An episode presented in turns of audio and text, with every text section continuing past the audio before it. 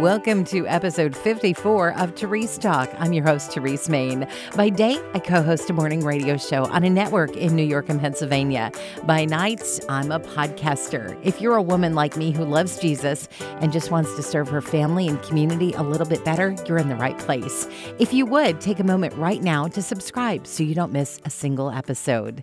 Have you started thinking about your New Year's resolution? We always start out with the goal of making ourselves better 365 five days later. But what would make you better? How about growing closer to God? Greta Brokaw heads up Heart Medicine Ministries and has written several devotional books for women. Today, she's going to help us grow in our faith one day at a time. Thanks for being here. Oh, it is my pleasure. It's such a privilege. I think when people get to the beginning of the year, Christians especially, you know, we have these big doe eyed, you know, pie in the sky ideas that, like, I'm going to get in the Word of God every single day and I'm going to be faithful in my reading. And yes, that would be such an amazing thing. And some people do it, but so often we get to like March and it's like, oh, yeah, I was, I was going to be in God's Word every day. So, as someone who has written a series of devotionals, which could be done every single day. Why is it so important to be in God's Word regularly? Well, the thing I always tell people, Therese, is I don't wake up holy. Yeah, I know I don't. I, I wake up uh, cranky, tired, and and then things come at me from all different directions that I'm not prepared for. And if I haven't spent some time with God, I'm that much less prepared. And and there have been so many times that I have gone into a situation and I know on the other end of it that if I had spent time with God in the morning, I would have been better prepared for that. So so I just can't stress that enough to anyone that we don't wake up holy.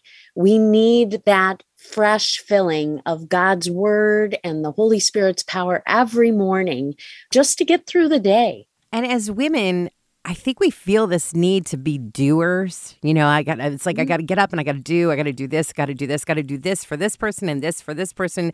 But sometimes yes. God just wants us to be, to just be in his presence. And one of the things that I pray all the time is you know, God, you have filled my life with blessings. You filled my life with opportunities. I'm so grateful for them. But I know that without your help, they will just slip right through my fingers. And and the whole thing is that as women, we we always feel this need to be the glue that holds everything together. But Jesus is the glue that holds us together. And we can't get enough of him. And, and no matter how hard we try to do everything right, it doesn't work without him. So, time in his word is just absolutely imperative for us. Proverbs 17 22 says, A merry heart doeth good like a medicine, but a broken spirit drieth the bones. And that was kind of the catalyst for the title of this series of devotionals that you've written, Heart Medicine, and then volumes two and three.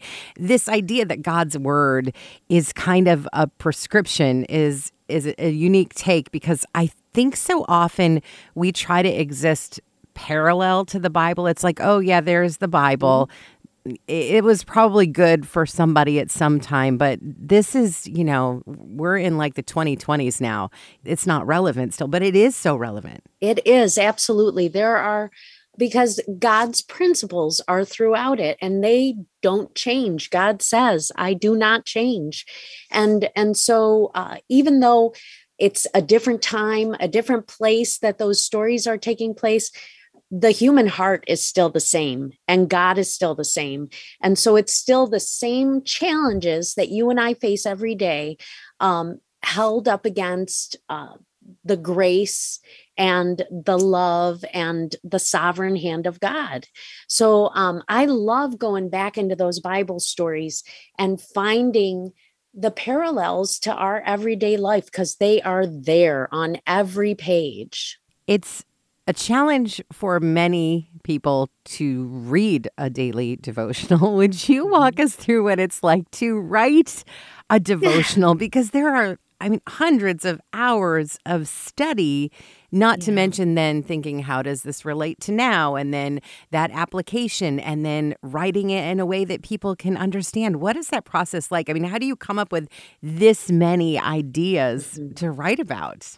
Honestly, Therese, I always say that um, I'm an imperfect woman, very imperfect, but I know that God's word is his perfect truth.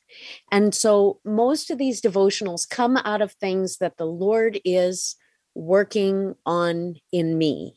Um, so, so I'll be doing my own Bible reading and studying, and I will feel the Lord pricking my heart about something, and and then I, I just kind of need to write about it and and I've come to understand that even though it usually feels like it's just me it's it's it's not just me. I will kind of study it out to make sure that that what I'm getting uh in my thoughts lines up with God's word. And and then I'll just kind of lay it all out. And and one of the things that I frequently try to do is is just use examples from my own life because you know i'm not a bible scholar i'm not uh i'm not a trained bible teacher uh, i'm just i'm just a, a girl who loves god i'm just an imperfect girl who needed his grace and and so uh i i always want people to to hear me coming from from that level that look i need this um just as much as anybody else. If you don't mind, I'm going to go through three of the devotionals in the first volume of Heart Medicine, three that kind okay. of jumped out to me. And I'll be curious to know if they're your favorites. It would be neat if they were, but they might not be, and that's okay. Um, the first one is A Woman's Worth. And this is the account of Leah and what it must have felt like for Leah to be second to Rachel in Jacob's eyes. And we see Leah struggle to prove her worth, to do things that will make her worthy. But she has to go on this journey because she needs to realize that God has loved her before all of those things that she did, that that's where her true worth lies. This is such a struggle for so many women, realizing that their worth is not in what they do or what people on earth think about them, that mm-hmm. it's really in what God thinks about them. Can I tell you that devotional uh, was so personal for me because I am the oldest of three sisters. And then we have a brother, of course. But growing up, my sister who was younger than me was always the prettier one and always the one that seemed to get more attention and uh, you know we were very different and at the time that we were growing up it just felt like people were drawn to her more than they were to me honestly, uh, that and a lot of other things led to me going down some paths that I shouldn't have gone down, that that drew me away from the Lord literally for years. It took me years to figure out that God made me the way He made me for a purpose, and God loved me, and God had good things for me. And I was often so wrapped up in looking at what my sister had or what other girls had that I was just completely missing out on what God wanted to do in my life. And I feel that that is so easy for us as women. We can be so competitive. You know, I think of when we were in school and the teacher used to say, eyes on your own paper.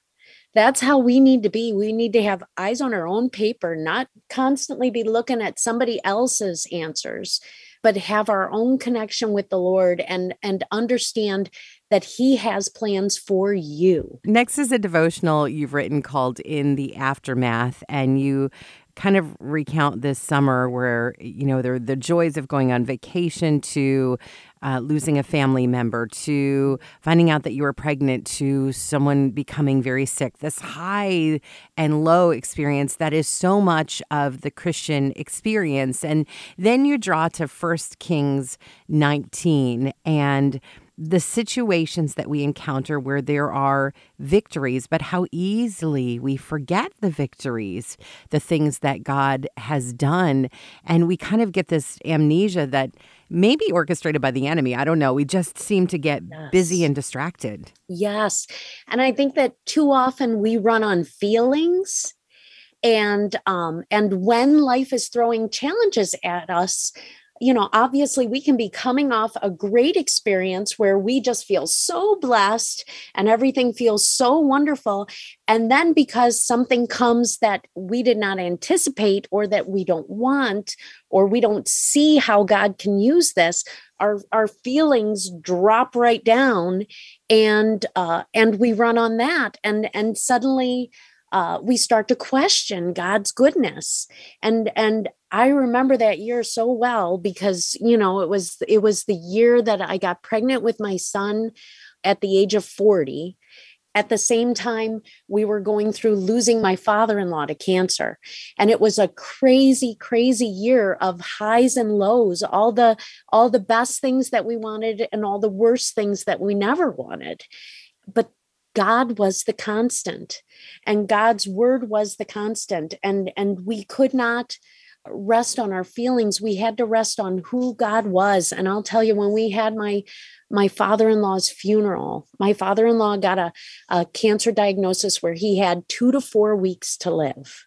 And when we had his funeral, I cannot tell you the hundreds of people that came out and the gospel was given.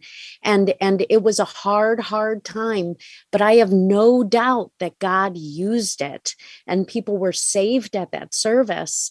And and that is the kind of stuff that God delights to do. He delights to show himself faithful in the aftermath of the worst stuff. The last devotional in this book I want to visit is one called One Woman Show. And you reference mm-hmm. back to Exodus 17. And here is Moses trying to save the world, and he can't do it on his own. And Aaron and Hur show up and, and are right there with him, and they're led to victory. But as Christian women, and what I love is that you take this account that is about three men and you're able to apply it to the lives of women, which I think so often women's studies try to look only to accounts of women in the Bible, but there are things that mm-hmm. we can learn from what happened to men in the Bible. And the, yes. the prescription that you give at the end is to take time to write a note of encouragement to someone else. That idea of of when you're in a place where where you need a blessing that you actually bless somebody else is is such a neat prescription because mm-hmm. I think that when we serve others it really brings us joy. But why is it that we want to go it alone? There just seems to be this mm-hmm. constant especially in in women's fellowship, women's ministry where I don't know, we just can't seem to to get it together being together. I say that I often struggle with a first best only complex that like i want i want to be the first one to do this i want to be the only one to do it and i want to be the best at it. And and i think unfortunately that that is kind of a plague among women you know that we are are constantly jockeying for position rather than supporting each other the Lord blesses us when we get a hold of the idea of community. And when, uh, you know, the, the Bible tells us over and over to do good, especially to those who are of the household of faith. And, and, and the Lord encourages us to work together and to support each other. I remember when Paul wrote uh, to those two women, uh, Euodias and Syntyche, who were fighting amongst themselves, and he he told everybody at that church, "You've got to help them to work together. You've got to help them to get along." And so many times we want to be the solution. Lots of times we want the accolades of being the one who fixed it. I know I do. I know that I find that kind of pride in myself all the time.